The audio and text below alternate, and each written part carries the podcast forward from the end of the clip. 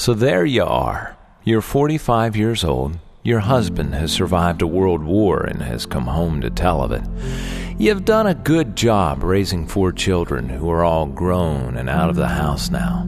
The house itself is big, real big house. It's been a lot to take care of over the years with six bedrooms and all. So, what do you do now? Maybe sell that big house and get something a bit more manageable. How about maybe just taking a deep breath and looking back at all you've accomplished? Four kids, and you did a good job. Maybe if you sold that house, you could move into that smaller place and have some money now, finally, for a few luxuries.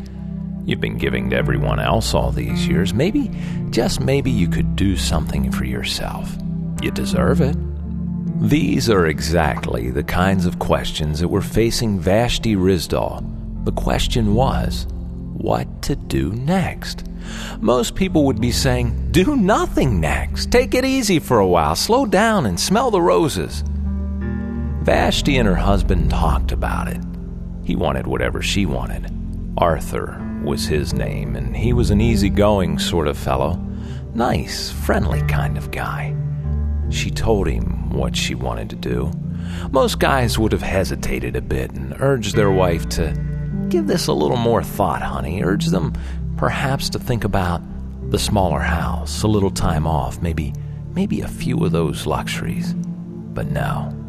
Arthur wanted whatever would please his wife. He told her, "Let's go for it, honey. Let's do this together." It was March of 1948 when Vashti picked up the phone and made that call. In no time at all, a lady showed up with two children, two very, very frightened children a little boy and a little girl. The boy, Robert, was four years old. The little girl, Margaret, was two. That first night, the children were too frightened to eat. Vashti held the little girl and rocked her. She couldn't get close to the little boy. He was so frightened and angry and sad that he even wore his shoes and his coat to bed that first night. The next morning, things were better, and as time went on, things improved even more. The little boy took a great liking to Arthur. Who wouldn't? Vashti got out a notebook and started to keep notes on the children. Vashti was happy she had opened her door to these two small children. She knew she had done the right thing. These were the first two children Vashti had opened her door to. Over the next 51 years, Vashti Rizdal would open her door to a total of 162 foster children. A few years after starting, her husband Arthur passed away, but it didn't stop her from doing what she did best caring. Some children stayed for just a few days, others for maybe a couple of weeks, yet others would stay for months, and, and then there were those who stayed under Vashti's loving roof for years.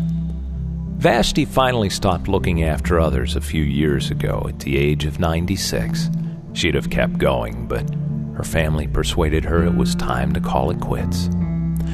At the time of this writing, December 2001, Vashti is doing just fine.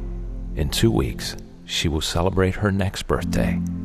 On Christmas Eve, Vashti Rizdal will be 100 years old.